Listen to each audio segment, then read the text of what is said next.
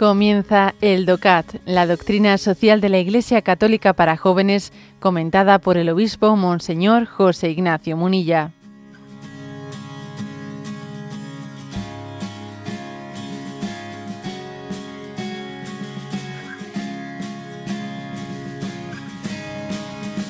Pregunta 254 es ¿cuál es la consecuencia del comercio justo?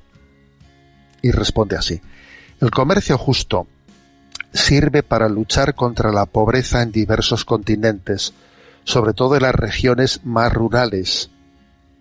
Mejora además las condiciones de vida de los productores y de los trabajadores, haciéndolas más humanas en los diferentes países en vías de desarrollo.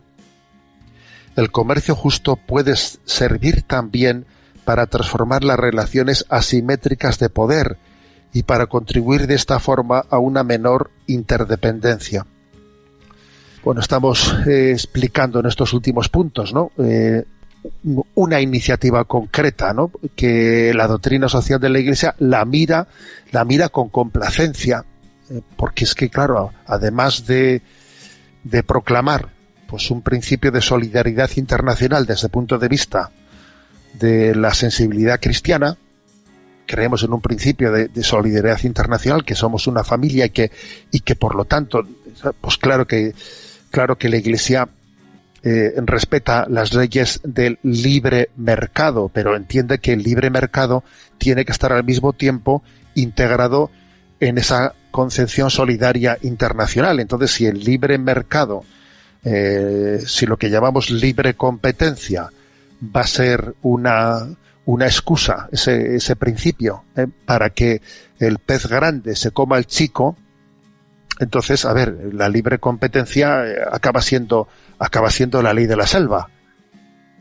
Y eso obviamente genera muchos heridos, muchos heridos y muchos descartados. Se descarta mucha gente con ese tipo, con ese tipo de economía que no tiene en cuenta esos principios de solidaridad. Entonces, la Iglesia, aparte de decir esto, mira con simpatía pues iniciativas que se puedan poner en marcha bueno, pues para intentar compensar esas heridas que se puedan generar de una de una en esa lucha por la libre competencia. Y una de ellas es el comercio justo que sobre todo puede hacer que en lugares que en economías rurales que llamamos de países eh, en vías de desarrollo pueda haber posibilidad de que esas comunidades rurales eh, que que, están labrando pues los, los eh, pues los cultivos, los, los, los, terrenos que sus padres eh, pues les legaron, ¿no? Intenta vivir de ellos y cómo puede hacerlo? Bueno, pues intentando que existan vías vías de comercio justo para que sus productos lleguen hasta nosotros. Esto, como dice este punto, también permite también permite hacer que uno pueda eh, dignamente desarrollar su futuro en el lugar en el que ha nacido.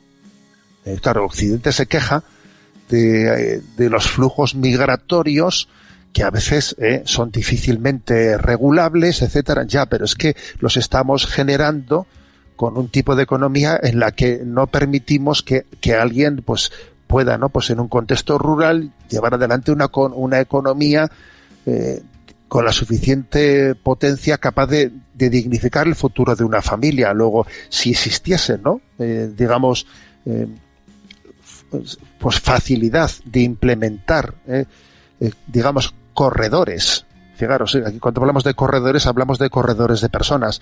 Pero si en vez de, si en vez de hablar solamente de corredores de personas, hablásemos de corredores también de comercio justo en el que pues pudiesen venir ¿no? productos elaborados en esas pues, por, por, esos pequeños productores que se les respetase su capacidad de llevar su producto a destino. Bueno este es, este es el alguno dirá la iglesia eh, puede, puede ser un poco ideal, idealista a ver es que nuestra, nuestra nuestra apuesta por la solidaridad internacional tiene que dar cauces y tiene que dar posibilidades, ¿no?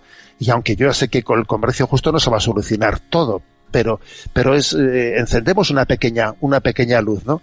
Y esa pequeña luz es, es clave.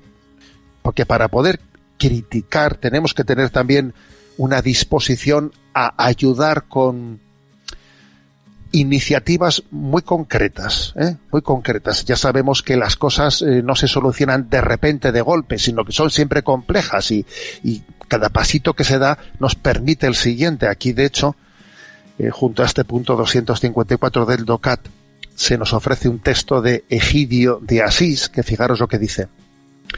Cuando el árbol nace, no es grande todavía. Y cuando crece, no florece directamente. Y cuando florece, no da frutos enseguida si estos no han madurado aún. Y cuando los frutos maduran, no se comen inmediatamente.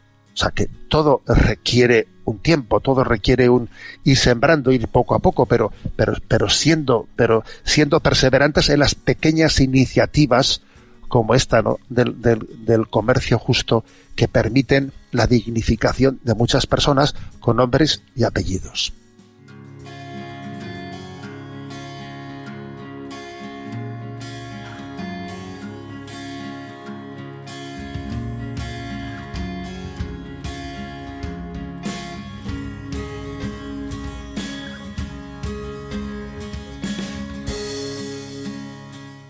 Has escuchado el DOCAT, la doctrina social de la Iglesia Católica para jóvenes, comentada por el obispo Monseñor José Ignacio Munilla.